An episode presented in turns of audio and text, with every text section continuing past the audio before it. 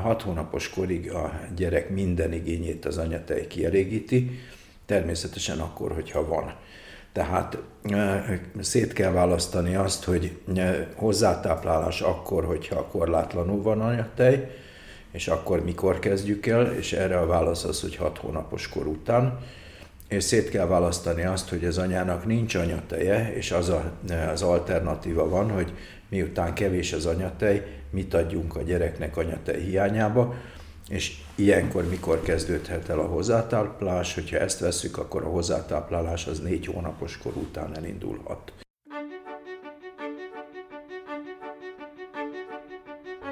Sziasztok! Ez itt a Mai Mami, a Kismamák és Friss Anyukák podcast csatornája. Minden adásban egy-egy szakértővel beszélgetek olyan kérdésekről, amelyek sokunkban felmerülnek, mégis nehezen találjuk a választ a végtelen és gyakran ellentmondásokkal teli információtengerben. Tudj meg mindent az anyaságról és a baba gondozásról, amit érdemes, ami megkönnyíti a mindennapjaidat. Rényi Júlia vagyok, egy mai mami. A podcast mai vendége dr. Bókai János, klinikai főorvos, csecsemő és gyermekgyógyász. A doktor úr több mint 30 éve foglalkozik gyógyítással és oktatással, kiemelt szakterülete a gastroenterológia, az anyagcserebetegségek, illetve a csecsemőkori refluxbetegség. A mai témánk a hozzátáplálás, és sok más édesanyával olyan kérdésekre keressük a választ, mint hogy mikor és hogyan érdemes elkezdeni, mik a jelei annak, hogy a kisbabán készen áll rá, milyen ételekkel kínáljuk először, falatkás hozzátáplálás vagy püré, és hogy hogyan vezessük be az allergéneket. Én azt látom, hogy nagyon medikalizált lett ez a téma, és talán emiatt sok szülői szorongás és félelem kapcsolódik hozzá, és remélem, hogy aki ezt az epizódot hallgatja, az majd sokkal magabiztosabban fog belevágni, és nagyobb örömet fog neki jelenteni ez az időszak. Nem fogok nagy meglepetést okozni az első kérdéssel. Mikor és hogyan kezdjük el a hozzátáplálást? A legfontosabb, amit tudni kell erről, az az, hogy, hogy az anyatej az, ami mindenek előtt, ezt ma már minden gyerekorvos hangsúlyozza. Természetesen ennek feltételei vannak. Tehát a mai korszerű álláspont szerint 6 hónapos korig kizárólag anyatejjel tápláljuk a gyereket. Nagyon sok mama, főleg a, a kezdő első gyerekes mamák beleesnek abba a hibába, hogy azt gondolják, hogy hú, uramisten, hát már négy hónapja szoptatok, ez a szerencsétlen gyerek már milyen baromira unhatja, hát milyen jó lenne, hogyha megpróbálnánk neki ezt vagy azt. Nem. A hat hónapos korig a gyerek minden igényét az anyatej kielégíti, természetesen akkor, hogyha van.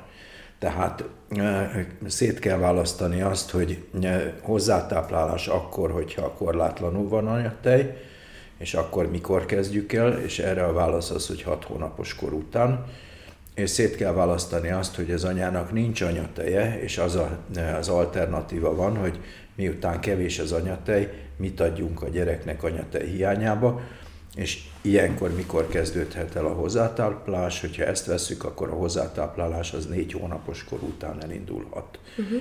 De négy hónapos kor előtt lehetőleg semmiféleképpen nem.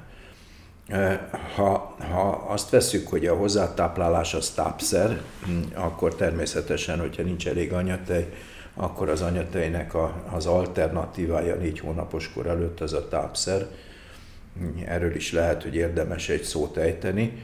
Ugye a tápszerek, amit, hogyha valakinek nincs elég anyateje adunk, akkor az úgynevezett anyatej pótló tápszerek, ezeknek egy közös tulajdonsága van, mindegyik tehéntejfehérje bázisú, tehát négy hónapos kor előtt nem adunk semmi mást a gyereknek, csak olyan tápszert, ami tehéntejfehérjéből készül megfelelő kezelés után. Külön témát jelentene az, hogy, hogy vajon érdemes a gyereknek úgynevezett HH jelű, tehát hipoallergét tápszert adni, vagy pedig nem, ebben megoszlanak a, a vélemények. Mm, van, aki azt mondja, hogy, hogy érdemes, mert ebben meg lehet előzni esetleg egy tehéntejféri allergiát. Van, aki azt mondja, hogy nem, hogyha van tehéntejféri allergia, akkor, akkor nem ilyen részlegesen hidrolizált tápszert kell adni, hanem már gyógytápszert. Hibát nem lehet elkövetni avval sem, hogyha, hogyha valaki HA tápszert ad, akkor hogyha nincs elég anyatej négy hónapos kor előtt. Tehát, hogyha anyatejet és tápszert kap a kisbaba, akkor nem érdemes megvárni a hat hónapos kort a hozzátáplálással? Nem érdemes, mert hát ha ki kell egészíteni, akkor ki kell egészíteni. Mm. Tehát ugye az hogy, az, hogy egy gyereknek elég az anyatej, vagy nem elég, ezt, ezt a gyerek maga fogja jelezni, egy egészséges gyerek, hogyha éhes, akkor jelzi. Segítség az, hogyha egy héten egyszer azért lemérjük a baba súlyát, és hogyha tudjuk, hogy milyen ütemben kell fejlődni, és ha azt látjuk, hogy egyrészt a gyerek éjségjeleit mutatja, másrészt pedig, pedig nem fejlődik olyan mértékben, mint kellene, akkor jöhet szóba az, hogy valamilyen tápszerrel négy hónapos kornál fiatalabb gyereket kiegészítjük. Uh-huh. Tehát a hat hónapos kor az, az vízválasztó akkor olyan szempontból, hogy ha jól tudom, akkor érik meg a bél és emésztőrendszere arra, hogy, hogy befogadjon mást is. Így van, hát ugye a hat hónapos kor az, azért azt tudni kell, és ez a legfontosabb talán ebbe az egész hozzátáplálás témába, hogy nincsenek merev szabályok, tehát nincsenek választóvonalak, és ugyanúgy a hat hónapos kor sem egy, egy pontos választóvonal, tehát nem arról van szó, hogy egy nappal a hat hónapos kora után a gyereknek már muszáj adni valamit, arról van szó, hogy körülbelül hat hónapos kor az a választóvonal, ami után már az anyatej önmagában, még akkor is, hogyha van, nem elégíti ki a gyereknek minden igényét, akkor már vitaminokból, ásványi anyagokból szüksége van másra is, mint amit az anyatej tartalmaz. Uh-huh. Benne van ebben az is, hogy az anyatejnek az összetétele is valamilyen szinten változik, tehát bizonyos dolgokban az anyatej is egy idő után már szegényebb lesz, és nem fogja biztosítani a gyereknek minden igényét. De vannak jelei annak, hogy, hogy egy gyerek mikor érett arra, hogy, hogy elkezdjük a hozzátáplálást. Mik ezek a jelek röviden? Hát van, van az, a, az a reflex, amikor a, a gyerek kilöki a dolgokat a szájából, amikor ez a, a reflex ez már nincs meg, akkor ez például egy jel. Egy jel lehet az, hogy egy gyerek szívesen szopogat bizonyos dolgokat, mindent a szájába vesz, láthatóan érdeklődik. Uh-huh. Ez is egy ilyen jel. Az, hogy mozgásában mikor érett rá, amikor, amikor már nem csak hogy forog, hanem kinyomja magát, tehát biztos a, biztos a törzsizomzata, ez is egy ilyen jel. Uh-huh. Tehát körülbelül ezeket érdemes figyelni, ezek mutathatják azt, hogy a gyerek már érett arra, hogy hogy hat hónapos kora után megkezdjük a hozzátáplálást.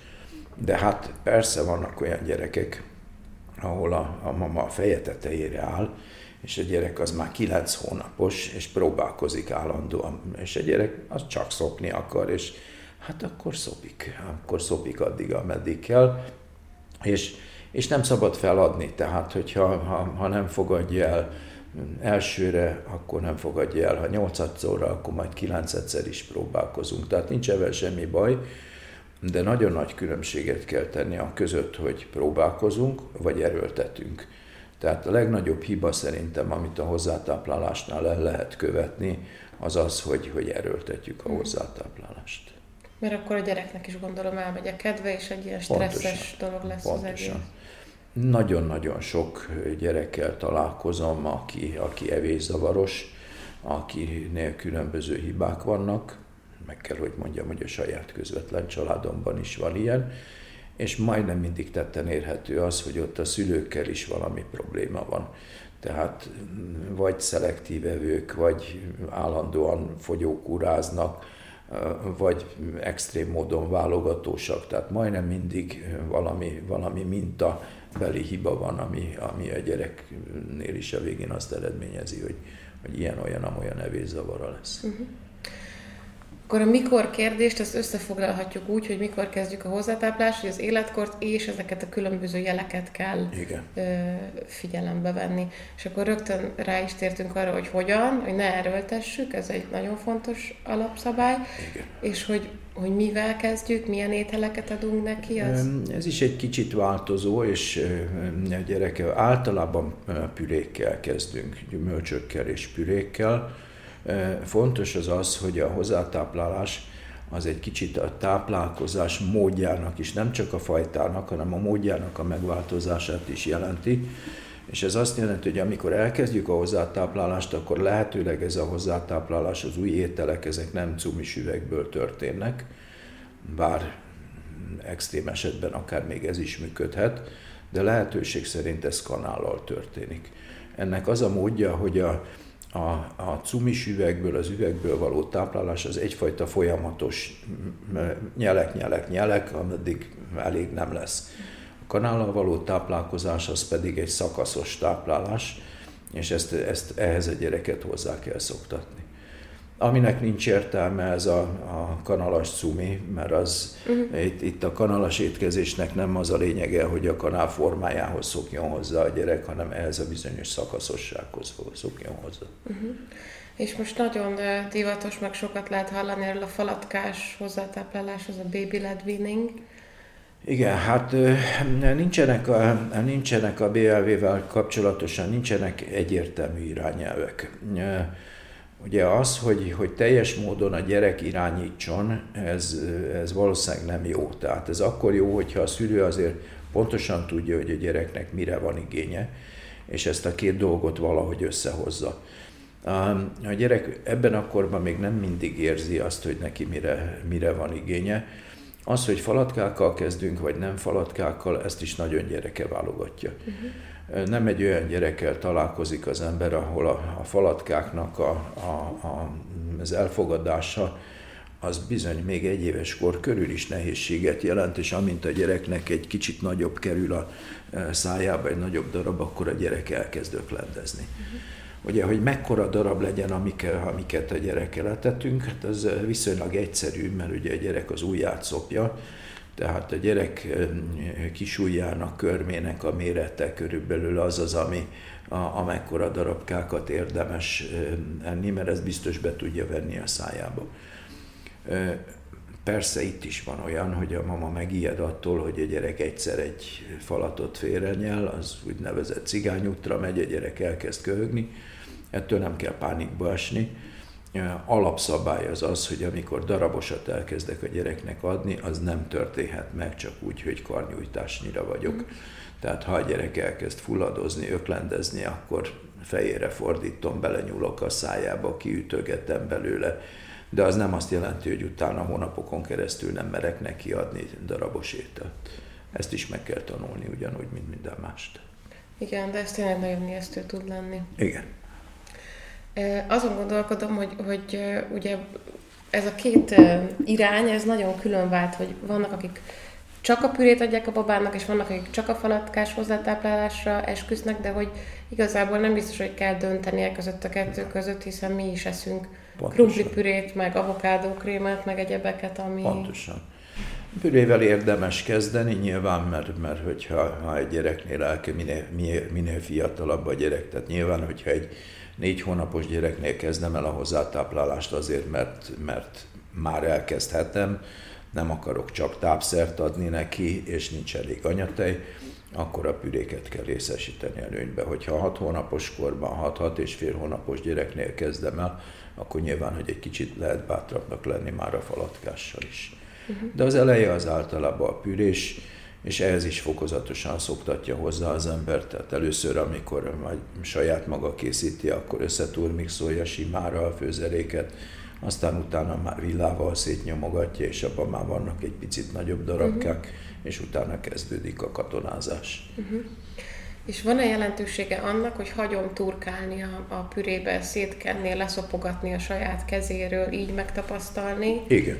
Uh-huh. Igen, egy gyereknél gyereknél nagyon fontos az, hogy, hogy na, amikor ő már mutat valamiféle kezdeményezést arra, hogy, hogy ő önállóan ebbe a dologba részt vegyen, akkor ennek teret kell engedni. Esőkabát, felmosható helység, Kutya. és minden, igen, ami, ami illik, és, és akkor a gyerek próbálkozzon. Fontos az, hogy, hogy a gyerek, amikor egy kicsit nagyobb, a, az evés az egy komplex történet. Tehát a kezdettől fogva fontos az, hogy a gyerek szemének is, nem csak az ízérzésének, hanem a szemének is lehetőség szerint esztétikus legyen. Furcsa módon egy kisgyereknek is van esztétikai érzéke, még hogyha kicsit különbözik is a, a, mi, a milyenkétől. És ugyanúgy ehhez hozzátartozik a, a taktilis inger, tehát a különböző textúráknak a megtapasztalása a gyerek részéről. Uh-huh. Jó, akkor most kérdezném arról, hogy az ételek sorrendjének bevezetésének van-e jelentősége. Ugye az interneten lehet találni ezerféle táblázatot, hogy hat hónaposan csak a rizspehely, meg az almapüré, meg a répa, és akkor hetedikbe belép a megy, meg a barac. Ezeknek én szerintem olyan túl nagy jelentősége nincs. Természetesen, amikor egy szülő megkérdezi a gyerekorvost, hogy milyen sorrendbe vezesse be, akkor a gyerekorvos elkezdi mondani, hogy mik azok a, a relatíve könnyebben emészthető dolgok, amikkel, amikkel elkezdjük a a sárgarépa, meg a sütőtök, meg az édesburgonya, uh-huh. és utána, utána megyünk azok felé az ételek közé, amik egy picit nehezebben emészthetők. De ennek olyan rettentő nagy jelentősége nincs. Tehát ezeknek a táblázatoknak azért tehát nem sorvezető kell, egy, egy, egy mamának a józan eszét kell használni, és, és, és arra való a gyerekorvos, meg a védőnő, hogy ezekbe esetleg egy kis segítséget adjon, hogyha kérdés van. Uh-huh. Hogyha nem az allergénekről beszélünk, akkor kell várni mm, napokat, akár egy-egy új étel bevezetése Igen, tehát a hozzátáplálásnak azért van néhány alapszabálya. Az egyik alapszabály ez az, hogy, hogy mindig csak egyszer egyféle ételt adok. Azt az egyféle ételt, azt fokozatosan emelkedő mennyiségbe adom, és várok egy négy-öt napot, ameddig attól az ételfajtától kiderül, hogy egy gyereknek van-e valami baja. Legyen ez akár az elutasítása, hányás, vagy egy vagy a székletnek valamilyen nagyon extrém irányú megváltozása, vagy egy kiütés, vagy bármiféle egyéb allergiás dolog. Uh-huh. Ha ez megvan, akkor jöhet a következő új ételnek a bevezetése. Vannak olyan időszakok, amikor a, a, az ételekkel kapcsolatos tolerancia csökken valamelyest, tehát soha nem kezdünk el új ételt és hozzátáplálást egy lázas gyereknek, nem kezdünk el egy beteg gyereknek, hanem megvárjuk, míg meggyógyul, megvárjuk, míg lemegy a láz. Lehetőség szerint a nyári legmelegebb 40 fokos időszak az nem igazán alkalmas arra, hogy akkor kezdjük el a hozzátáplálást. Mm-hmm tehát ezek, ezek néhány ilyen alapszabály van, amit érdemes betartani. Uh-huh. És egy almánál, krumplinál, ilyen teljesen alapélelmiszereknél is azt tanácsolja, hogy inkább várjunk Én azt tanácsolom, tehát abból van a kevesebb baj, hogyha, hogyha nem kell találgatni, hogy melyiktől van a gyereknek esetleg valami baja, hogyha ha, ha újat kap. Uh-huh. És akkor amit már bevezettünk, azt tetszés szerint lehet, lehet kombinálni. Persze. Uh-huh. És hogyha elérkezünk oda, hogy allergéneket, most nem biztos, hogy jól fogalmazok, hogy allergének, de mondjuk a tejtermék, amire most nagyon sokan allergiások, vagy hogyha kifejezetten ilyen veszélyes, mogyoró, nagyon változott ebben kapcsolatosan a világ az elmúlt években. Korábban nagyon gyakran azt tanácsolták, hogy, hogy allergéneket lehetőség szerint egy éves kor alatt nem, ugye beleértve a tej, tejtermékek, mogyoró, stb. Ma itt, itt van nagyon változott a nézet, és az a nézet, hogy tulajdonképpen egy úgynevezett szaknyelven azt mondják, hogy orál, orális toleranciát alakítsunk ki, tehát magyarul nagyon pici mennyiségekkel megismertetve a szervezetet, lehetőség szerint olyan időszakban, amikor van még egy anyatejfajta, anyateljes védelem, uh-huh. tehát anyatej védelmében apró mennyiségekkel hozzá szoktatni az allergénekhez is. Ez persze nem azt jelenti, hogy például a tehéntej, tehát a tehéntej táplálás az nem alkalmas egy csecsemőnek egy éves kor, kor alatti táplálására. Több szempontból nem. Egyrészt egy, egy jelentős sóterhelést jelent, a veséket megterheli, a vas, vas, hiába van benne sok vas, de a biológiai hasznosulása a vasnak a, a tehéntejből nagyon rossz, és lehet, hogy érdemes majd beszélnünk még a, a vassal kapcsolatos dolgokról és a vashiányról is, tehát többek között ezért sem alkalmas a tej. De ez nem azt jelenti, hogy pici, teljes tejtermékes dolgokhoz még azokat is érdemes hozzászoktatni, ahol a mama az nagyon parázik, mert esetleg ő úgy gondolja magáról, vagy igen, vagy nem, hogy te érzékeny.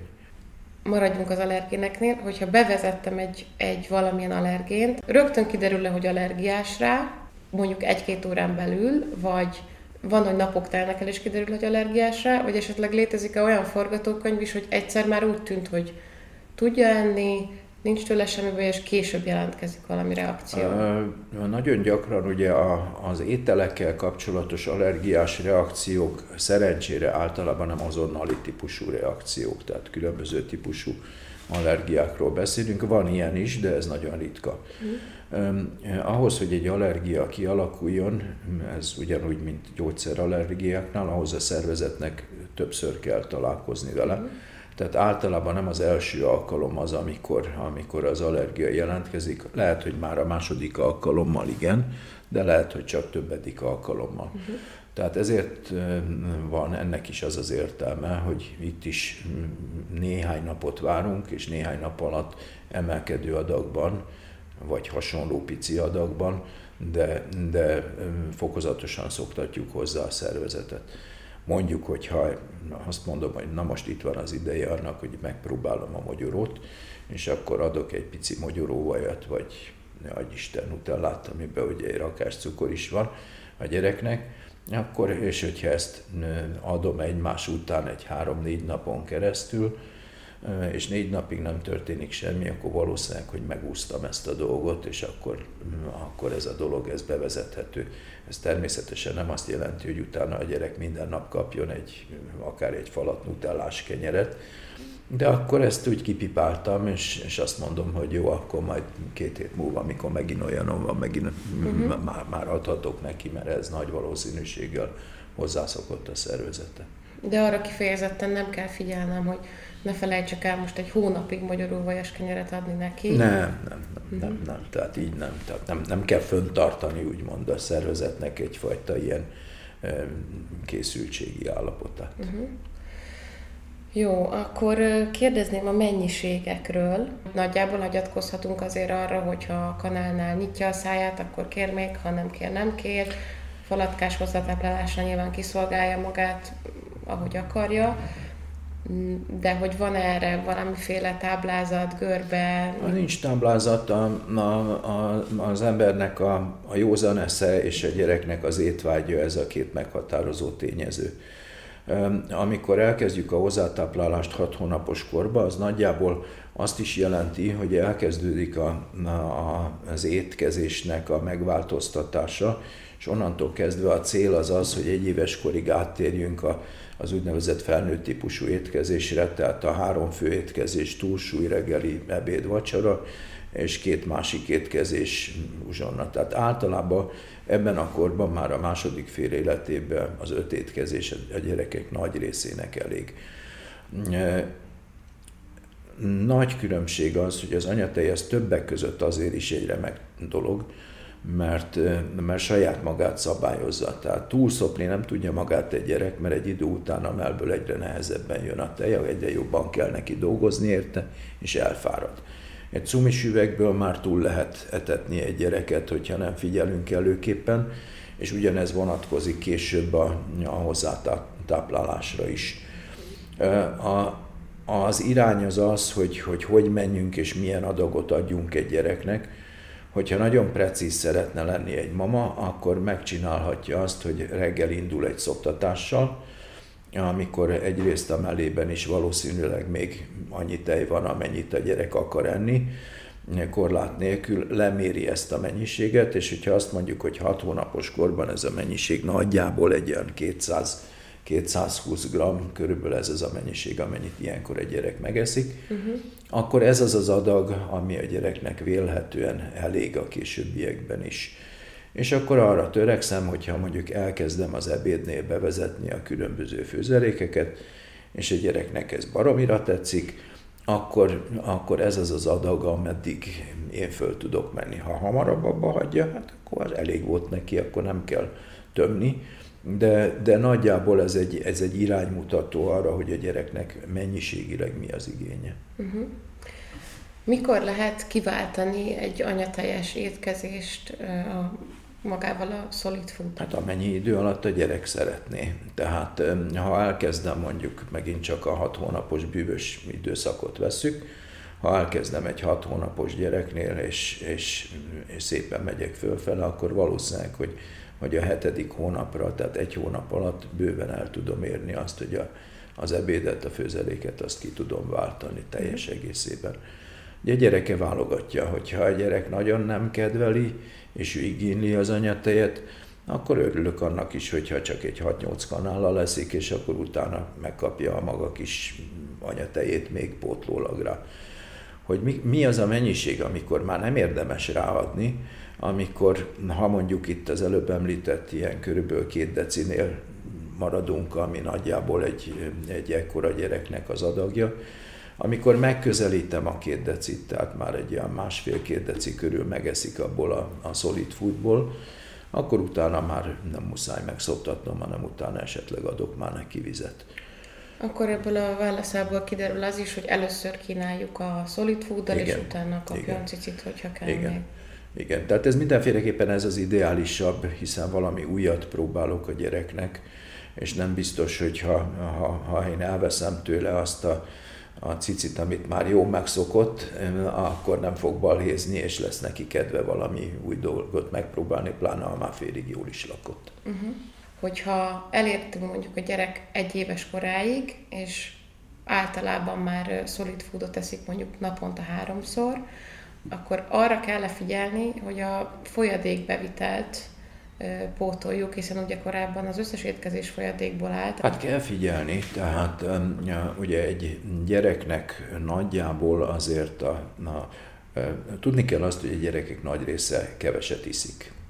Tehát kevés az a, a gyerek ilyen egy éves kor körül, aki, aki nagyon igényli azt, hogy ő igyon, ugye nem tudja még, még elmondani, tehát nem fogja azt mondani, hogy kérek vizet, majd valamikor olyan másfél éves kor körül ér el oda,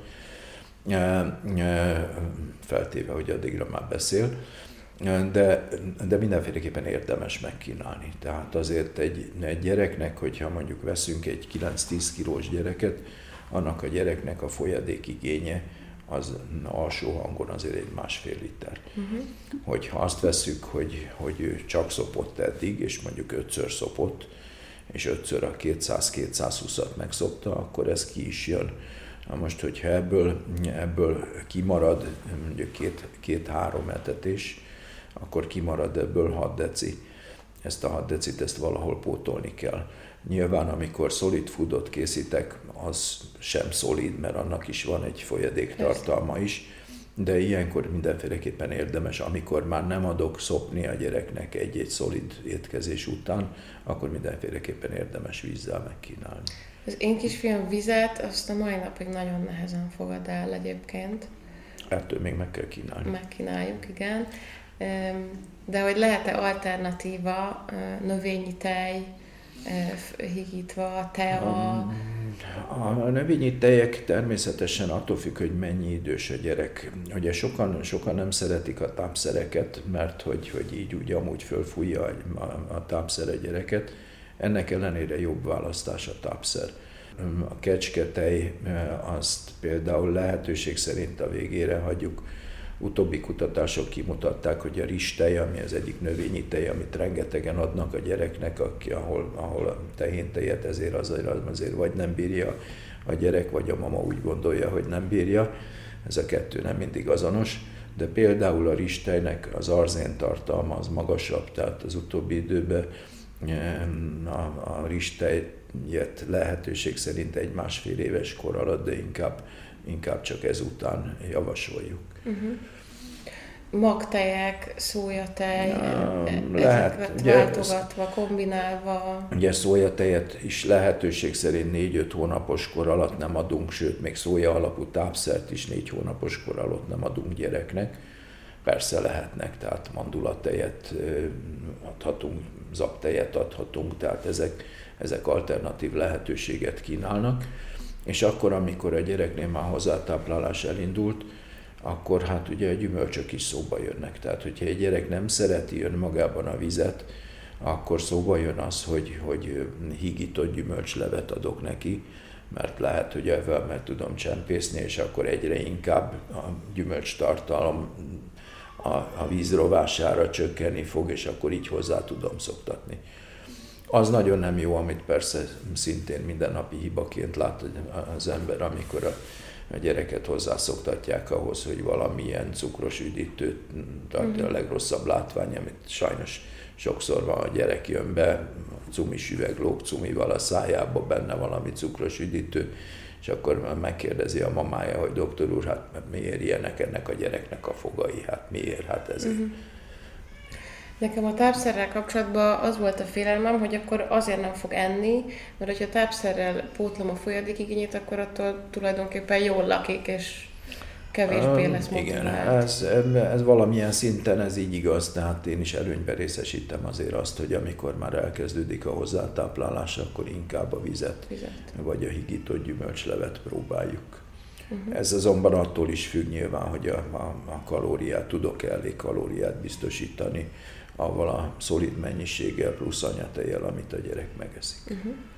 Közben eszembe jutott az allergénekhez kapcsolódó elfelejtett kérdésem, hogy a kismama, a várandós kismama tehet-e azért, hogy majd ne legyen allergiás a gyereke, az ő táplálkozása hatással van erre? Igen, illetve, egyen hogy... mindent. Uh-huh. Vegyesen táplálkozzon. Egyen mindent, azt. Lehetőség uh-huh. szerint így van és hogy, hogy mitől függ, hogy kialakul-e ételallergia, ezen kívül, tehát mondjuk a család történetben, hogyha sokan allergiások, ez genetikailag öröklődik-e? Igen. Igen, tehát nyilván, hogyha van egy olyan család, ahol, ahol a család mindkét tagjának esetleg, vagy akár csak az egyiknek van többféle ételallergiája, ott sajnos a gyereknek is sokkal nagyobb esélye van erre. Uh-huh. Van olyan családom, ahol olyan extrém mértékű a, a, a, a tejallergia, van öt gyerek, mind az öt extrém módon allergiás, de mind a két szülő is. Uh-huh. Elég az, hogy valamihez, ami, ami tejjel szennyezett a gyerek hozzányúl, már kiütése lesz. Uh-huh. El is utasítja, tehát már a szagát se bírják a gyerekek. Uh-huh. Ez persze nagyon ritka, tehát, de van ilyen is. Egyre több az allergiás gyerek, vagy egyre nagyobb a hangsúly ezen a témán? Mind a kettő szerintem. Mind a kettő, egyre többet beszélünk róla. Egyre több az allergiás gyerek, és egyre többen vannak, akik úgy gondolják, hogy egy gyerek allergiás, még akkor is, hogyha nem az. Tehát ez egy kicsit divat is lett. Uh-huh. Végeznek egyébként ilyen klasszikus allergiavizsgálatot gyerekeken is, mint a felnőtteken, vagy először mindig úgy dolgoznak, hogy kizárjuk, amire gyanakszunk, és akkor megnézzük, hogy... Igen, végeznek, de ugye a, a probléma az az, hogy hogy két-három éves kor alatt azok a vizsgálatok, amik, amik allergiát ki tudnak mutatni, azok nagyon megbízhatatlanok. Uh-huh. A mhm. klasszikus felnőtteknél alkalmazott allergiás bőrpróbák három éves kor alatt totál megbízhatatlanok. Uh-huh. A, a különböző vérből való ellenanyagoknak a kimutatásához pedig ahhoz, hogy ki tudjuk mutatni, ahhoz a gyereknek sokszor kell az allergénnel találkozni, uh-huh. hogy kialakuljon egy értékelhető, kimutatható mennyiségű ellenanyag. Úgyhogy ezeket ugyan sokszor megcsináljuk, de nagyon ritka az, amikor, amikor ténylegesen valami kijön. Tehát én azokat, azoknak a szülőknek, akik ilyen-olyan, amolyan táplálási problémával jönnek hozzám, a gyerek táplálkozási problémájával beleértve az allergiát is, mindig azt szoktam tanácsolni, hogy a legfontosabb az az, hogy legyen egy úgynevezett étkezési táplálási napló. Uh-huh. Figyeljük a gyereket, hogyha valamilyen tünet jelentkezik, akkor ezt napra pontosan írjuk föl, uh-huh. és írjuk föl, hogy a gyerek az előtte levő 12 órában mi az, amit evett. Mert szó elszáll, az ember a mindennapok mellett nagyon sok mindent elfelejt, hogyha van erről egy pontos feljegyzés, akkor ez egy segítséget jelent az orvosnak is, meg a szülőnek is, hogy merre menjünk tovább később. Amiről még talán érdemes beszélni, a húsoknak a bevezetése. Sok vegán, meg vegetáriánus család is van, de ettől függetlenül általában is kérdezném arról, hogy ez mikor érdemes, és hogy Ugye az elején említett, hogy majd a vasról külön beszéljünk, lehet, hogy ez a kettő akkor itt így össze. Igen, ez a két dolog összefügg. Nyilvánvalóan, hogyha valaki a fejébe vette, hogy ő vegetariánus, és a gyereket is vegetariánusként akarja fölnevelni, erre van mód. A, a probléma az, hogy bármilyen diétát tartok én saját magam, vagy bármilyen diétát akarok a gyerekemmel megetetni, az sokkal nagyobb igénybevételt jelent a szülő számára. Tehát lehet, de akkor érdemes azért egy dietetikusnak a, a segítségét kérni ebben. Tehát ahhoz, hogy egy kiegyensúlyozott táplálkozás legyen a három alaptápanyagra nézve, ugye a fehérje, szénhidrát, zsír, uh-huh. meg lehet csinálni vegetariánus módon is, de, de akkor nagyon oda kell figyelni, éppen a vashiány miatt, mert a hús az az egyik legfőbb vasforrás. Na most azt tudni kell, hogy fél éves életkorra az anyai vastraktárok egy szoptatós mamánál már kimerülnek. Uh-huh. Az, amit a gyerek még a méhen belül magához tudott venni, az is kimerül, és még nem kap olyan mennyiséget különböző dolgokból, amiben vastartalom van, hogy ezt tudja kompenzálni. Na most a vashiány az egy sokkal komplexebb dolog annál, mint sem, amit régen gondoltunk, hogy hát ha nincs elég vas, akkor a gyerek az vérszegény lesz, ha a gyerek vérszegény lesz, akkor romlani fog az étvágya. Nem. Ennél sokkal fontosabb, tehát ma már tudjuk azt, hogy a, a központi idegrendszer fejlődésének az időszakában az első egy év alatt a vasnak külön, különös jelentősége van, vannak olyan eh, receptorok, amik nem tudnak előképpen kifejlődni. Eh, csináltak néhány évtizeddel ezelőtt már egy olyan kísérletet, hogy megnézték azt, hogy az első éve elsős iskolában a, a gyerekeknek milyen az iq milyen, a, milyen gyakorisággal vannak magatartászavarai, és visszakeresve kimutatható volt az, hogy azoknál a gyerekeknél, ahol az első életében volt egy visszafele detektálható vashiány, ott ez IQ-ban mérhető különbséget jelentett első éves iskoláskorban, uh-huh. és aránytalanul gyakoribbak voltak különböző magatartási zavarok azoknál, akiknek vashiányuk volt. Most ennek tükrében a vasbevitel az különösen fontos. Természetesen, hogyha ha valaki egy vegetáriánus étrendet tart a gyerekénél, akkor van vaspótlásra mód gyógyszeres formában is, de azt tudni kell, hogy azért a legfőbb vasforrásunk az a hús.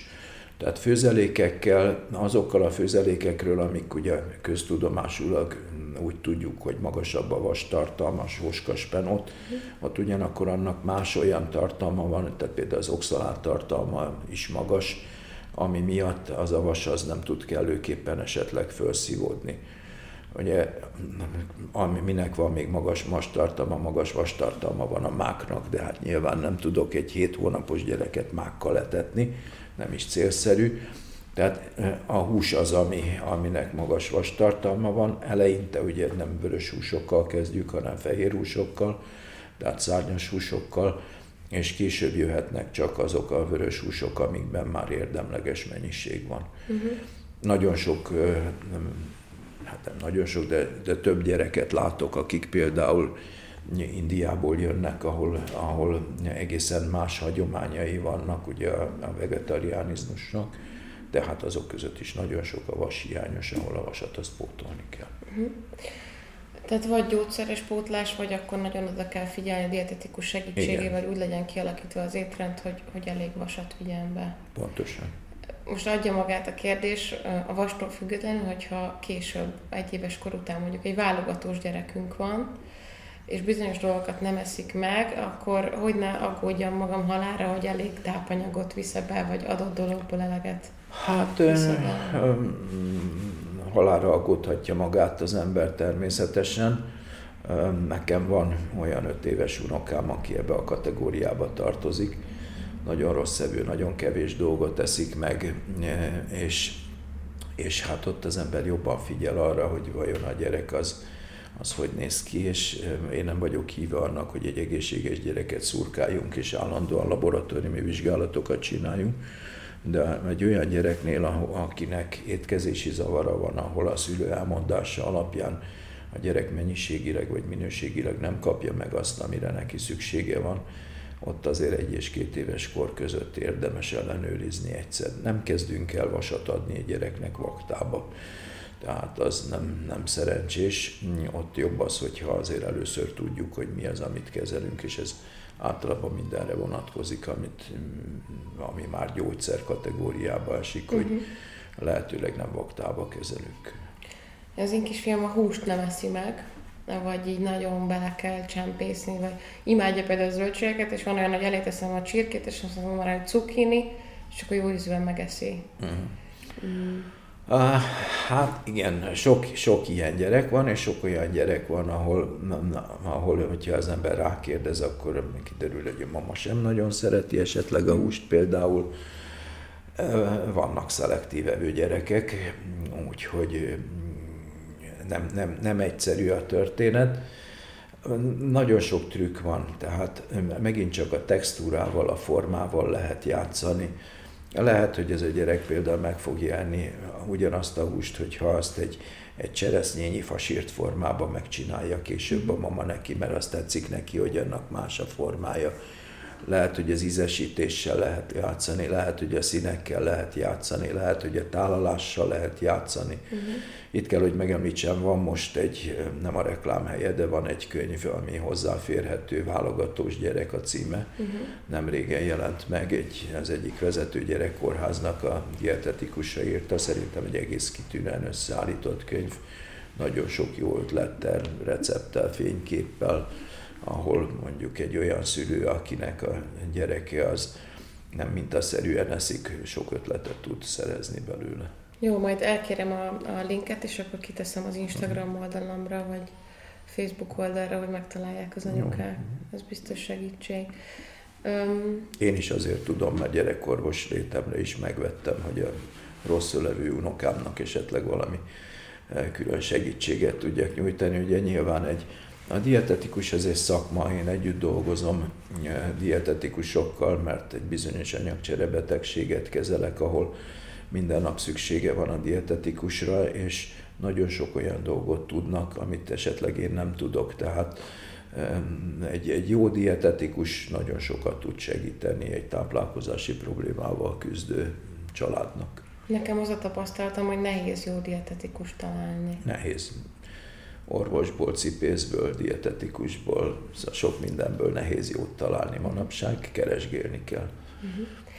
Nem kifejezetten a válogatóság, de egyfajta válogatóság lehet az is, amit majd megmondja, hogy minden gyerek csinál, vagy nem, hogy vannak ilyen időszakok, hogy valami nagyon ízlik neki, ezt teszi egy hétig, csak azt kéri, utána egy hónapig nem fogadja el, vagy akár soha többet nem fogadja el, akkor nem kell erőltetni, uh-huh. ki kell hagyni.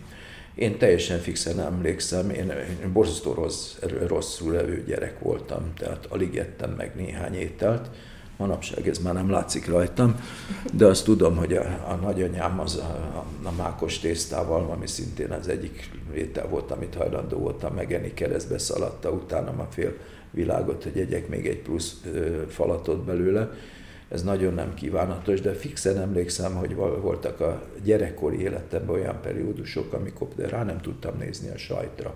Uh-huh. Nem ettem jogkurtot. Aztán később ezek rendeződtek, én imádom a sajtot, nagyon szeretem a jogkurtot. Tehát nem kell, én úgy gondolom, hogy nagyon sokszor a gyerek szervezete érzi azt, hogy mi az, amire neki szüksége van, uh-huh. és mi az, ami nem. Tehát az ember figyelje a gyerekét, tudja azt, hogy nagyjából mi az, amire szükség van, de, de ne, ne erőltesse. Tehát az erőltetéssel szerintem nagyon sok hibát lehet véteni. Hagyni kell békén. Ha, ha nem eszi az egyiket, akkor próbáljuk egy másik fajtát, amit éppen eszik. Uh-huh. Ez még a nagyon rosszul levő gyerekekre is. Magyarországon nem nagyon halt éhen gyerek mostanában, úgyhogy Úgyhogy szerintem, szerintem nem kell túl dramatizálni a dolgot.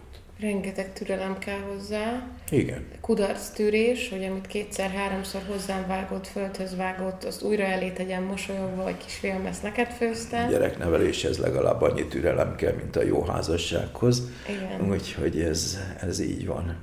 Igen, tehát akkor, ha átmenetileg nem fogad el valamit, arra még nem érdemes ráfeszülni, mert lehet, nem. hogy ez később változik, és akkor Pontos, bepótolja. Pontosan.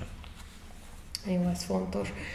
Árthatunk azzal a gyereknek, hogyha, hogyha étellel motiváljuk, és most nem az étkezésre gondolok, hanem olyan helyzetekben, hogy hogyha el, el hazajövünk végre a játszótérről, akkor a kocsiba kapsz egy kekszet, stb. Tehát, hogy sokszor én ezért lelkismeret fordulást érzek, hogy talán nem ez a megfelelő eszköz, hogy rávegyem. Ez így van, tehát szerintem nem jó az étellel való motiválás, és nem jó az, hogy na, hogyha megeszed ezt a az általad utalt kelkáposzta főzeléket, akkor majd fogsz kapni egy csokit utána, tehát ezek szerintem nem, nem jó módszerek. Uh-huh. Ennek ellenére egy rosszul levő gyereknél a mama az nagyon sokszor megfeszül, de, de, de nem jó az étellel való motiválás. Hát ha lehet, kerüljük, de Igen. elméletben ez könnyebb, mint... Ez így van, Igen. Mint gyakorlatban. A, a vasról beszéltünk, amiről még akartam kérdezni, hogy javasolják, hogy már 6 hetes kortól D-vitamint adjunk a, a kisbabáknak. A D-vitamint a születésétől kezdve kell egy babának adni, tehát akkor a szülötteknek még korábban, de minimum két hetes kortól kell a D-vitamin. Hmm Ugye a D-vitamin az nem csak a, a csontfejlődéshez kell, hanem ma már tudjuk, hogy a D-vitamin az egy hormonszerű anyag, ami a, az egész immunrendszerünk védekezéséhez nélkülözhetetlen. Ugye most ebben a covidos időszakban is sokat hallottunk arról, hogy felnőtteknek is kell D-vitamin. Ha ezt hozzáveszünk azt, hogy a, a magyar átlag lakosság az D-vitamin hiányos, akkor tulajdonképpen kéthetes kortól halálunkig D-vitamin bevitelre szükségünk van felnőtt korban is. Úgyhogy... A D-vitaminon kívül van más vitamin, amit érdemes kisgyerekkorban vagy csecsemőkorban? Ah, ha, ha egy, egy átlagosan, relatíve jól és vegyesen táplálkozó gyereket veszünk alapul, akkor azt kell, hogy mondjam, hogy tulajdonképpen nincs. Ugye a C-vitamin az még, ami egy ilyen divatos történet, Nyilván, hogyha egy gyerek szereti a gyümölcsöt és eleget teszik gyümölcsöt, akkor egy átlagos körülmények között ez a C-vitamin szükséglet, ez elég. Azt mondják, hogy C-vitaminból nem lehet sokat adni, de lehet sokat adni. Ugye a C-vitamin a vesén keresztül választódik ki, és egy idő után a C-vitamin az egy savterhelést jelenthet, jelenthet problémát. Persze itt, itt most nem arról van szó, hogy most a ha, ha éppen a, tudom én, Cebion cseppekre gondolok, mint C-vitamin cseppek, abból, hogyha nem ötöt adok, hanem tizet vagy tizenötöt, avval túl fogom terhelni a gyereket. De akkor, amikor pontosan egy ilyen covidos időszakban az ember találkozik olyannal, hogy 1000 meg 2000 mg C-vitamin, akkor ez egy extrém marhaság. Később a gyerekkorban, hogyha van egy-egy kihívás, tehát van egy beteges időszak, van egy, tudom, egy gyerekközösség kezdete, akkor nem baj, hogyha kap egy kis plusz vitamint a gyerek, de, de átlagos körülmények között egy átlagosan vegyesen táplálkozó gyereknek az, amit ő gyümölcsel magához vesz, az elég. Uh-huh. Még egy kérdés, a tápszerekre ugye sokszor rá van írva, hogy D-vitaminnel dúsított, akkor is kell a plusz D-vitamin hozzá, ugye? Hát ez már egy bonyolultabb kérdés. Át, általában igen. Tehát az a mennyiség, amit most előírás szerint D-vitaminból adunk, ugye van két vagy három fajta cserp, amit a, a csecsemőknek D-vitamin formában szoktunk adagolni, Avval, hogyha azt az előírt mennyiséget adjuk, és mellette a gyerek tápszert kap, avval nem lesz D-vitamin túladagolása. Tehát mellette is nagyobb baj az, hogyha nem kap mellette, mint az, hogyha kap egy picit többet. Uh-huh. Tehát D-vitamin túladagolás nekem volt egy első főnököm annak idén, aki, aki nagyon D-vitamin ellenes volt, mert, mert nefrológus volt, és abban az időszakban létezett még olyan, hogy azoknál a szülőknél, akik nem voltak biztos a gyerekorvos benne, hogy megfelelő mennyiségben megadják a D-vitamint, ott látott az ember olyan extrém rossz példákat, amikor a, ugye egy, egy kis csecsemőnek a D-vitamin adagja az egy-egy csepp, ezekben 600 egység D-vitamin van Régen ezekben az ampulás D-vitaminokban volt 200 ezer egység. Na. És volt olyan, hogy ezt itatták meg a gyerekkel, és hogyha a szülő félreértette, akkor nem egyszer itatta meg, hanem megitatta kétszer. Na most nyilván egy 600 és egy 200 ezer között olyan nagyságrendbeli különbség van, hogy ott már gajra tudott menni egy-egy gyereknek a veséje. És akkor ezek mindig ilyen divatok, akkor volt egy időszak, amikor, amikor nagy D-vitamin ellenesség volt, amikor nagyon féltünk a D-vitamin túladagolástól. Ma azt gondoljuk, hogy azokkal az adatok, adagokkal, amik előírás szerint javasoltak, azok a bajt nem lehet csinálni, uh-huh. és mondom, sok, sok gyereknél nézünk D-vitamin szintet, és ott, ahol, ahol nem kap rendszeresen D-vitamint, ott majdnem mindig D-vitamin hiány van. Uh-huh. Ami meg egy ilyen vírusos időszakban különösen nem jó, ahogy ön is Igen. mondta. Igen, nyilván egy nagyobb gyereknél, aki, aki ki van egész nap nyáron, a napon pucéran, ott, ott ennek kisebb jelentősége van. Ott, ahol kevesebb napsütés van, egy téli időszakban, esetleg a gyerek fejlődésének egy-egy olyan időszakában, amikor például fölül föláll, tehát hirtelen nagyobb terhelés van a csontokon, ott még nagyobb szükség van arra, hogy megfelelően el legyen látva D-vitaminnal. Amikor elkezdi a bölcsödét óvodát, és először találkozik mindenféle betegségekkel, és nagyobb a valószínűsége, hogy beteg lesz, akkor megint nagyobb a jelentősége, hogy jól el legyen látva a D-vitaminnal. Én erre nagyon figyeltem, de nem úsztuk meg a egy hét betegség, egy hét bölcség. Hát sajnos azért a D-vitamin ezen csak segíteni tud, de, de azért azt minden kezdőszülőnek tudni kell, hogy amikor elkezdi a, a gyerekkel a közösséget, akkor tíz gyerek közül kilenc az legalább annyit van betegen otthon, mint amennyit a közösségben.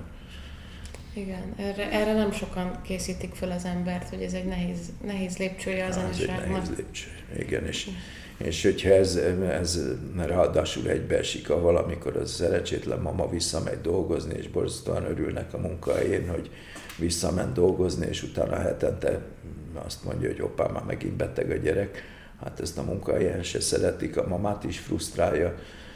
Igen, ez egy Igen. ilyen helyzet. Vagy ha egybeesik azzal, hogy születik egy egy, egy kisebb testvér, és hát, akkor őt is félteni igen, kell ezektől igen, a cuccoktól. Igen.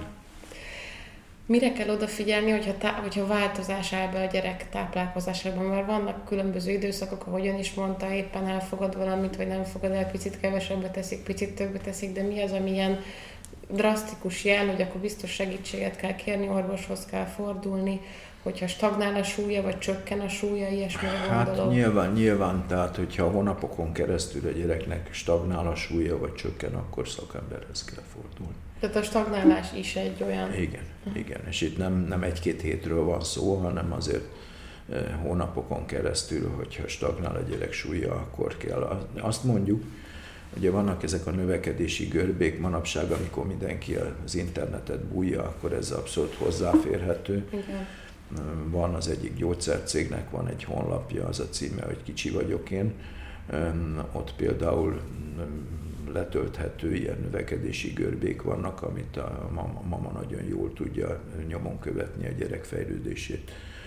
Most ugye ezek úgy néznek ki, hogy ilyen percentilegben számolunk, ami azt jelenti, hogy ha adott életkorban száz darab gyereket random kiválasztunk, és megnézzük, és mondjuk azt mondjuk, hogy a súlyra egy adott gyerek az 50 percentilán van, az azt jelenti, hogy a random kiválasztott 100 gyerekből 50 van, aki nála dagadtabb, és 50, aki nála soványabb. Ez az, ami a jó átlag. Nem történik semmi nagy probléma akkor, hogyha valaki 25 percentilán van, tehát mondjuk 75 dagadtabb van, és 25 nála soványabb. A tendenciát kell nézni, tehát azt kell nézni, hogy ha ha, ha mondjuk lefele kettő darab ilyen növekedési görbét már átlép a gyerek, mert annyira idővel mm, csökken a súlya, nem abszolút értékben, hanem relatíven, akkor közbe kell avatkozni, és akkor mindenféleképpen orvosi segítségre van szükség.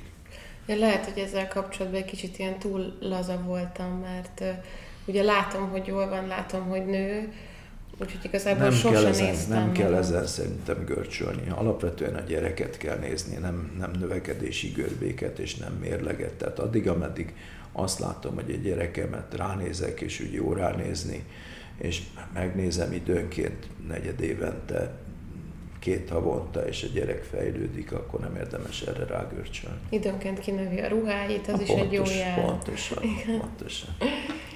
Ja, még egy dolgot akartam kérdezni, igen hogy mondta, hogy ideális esetben ugye három fő étkezés és két uh, ilyen kis étkezés, hogyha inkább ilyen snack formájába fogadja el a gyerek az ételt, nem, nem a, ugye az angolok nem csak a, a chipsre használják ezt a snack szót, hanem a Igen. banán, meg a, az alma, meg az áfonya, meg az probléma-e, hogyha igazából egy ilyen folyamatos evésben van, és kevésbé lehet rávenni, hogy az asztalnál megegyen egy fő étkezés? Én szerintem probléma.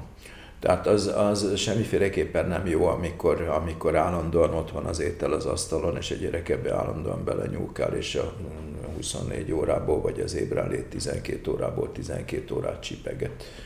Tehát az étkezésnek szerintem megvan a maga ideje, azt avval kell tölteni, nem, nem tabletnézéssel, meg tévénézéssel, hanem étkezéssel.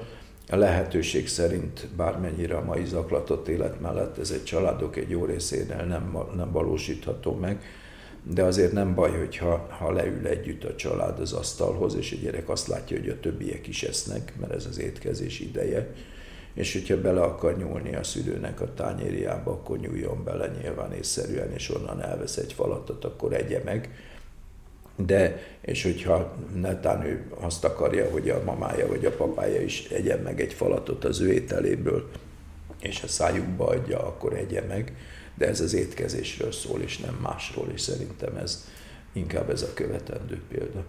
Tehát az evészavarok egy része, a gyerekkori evészavarok egy része, az pontosan abból adódik, hogy, hogy nincs étkezési kultúrája az adott családnak, hanem, hanem a, amikor valakinek eszébe jut, akkor éppen oda megy, kinyitja a hűtőt, eszik valamit, ott van az asztalon a kaja, a gyerek is beleeszik, tehát ez szerintem nem jó. Uh-huh. Tehát ezt, ezt kimondhatjuk, hogy a korai élményeknek igenis nagyon nagy hatása van arra, Igen. hogy később milyen Igen. szokások alakulnak A ki. gyereknevelésben minden szülői mintának nagyon nagy jelentősége van, és ez vonatkozik az étkezésre is. Közben gondolkodom a saját hibáimon, hogy mennyi csokit eszem, azt mikor eszem. Este, dugiba, amikor a gyerek aludt már. Egyébként tényleg. Én is így csinálom. Jó, nagyon szépen köszönöm. Szerintem, ami fontos, azt, azt, azt említettük. Akkor jó. Köszönöm, köszönöm, hogy Szívesen. itt volt. Ha tetszett a műsor, iratkozz fel Spotify-on, Apple vagy Google Podcast-on, és kövess minket az Instagramon.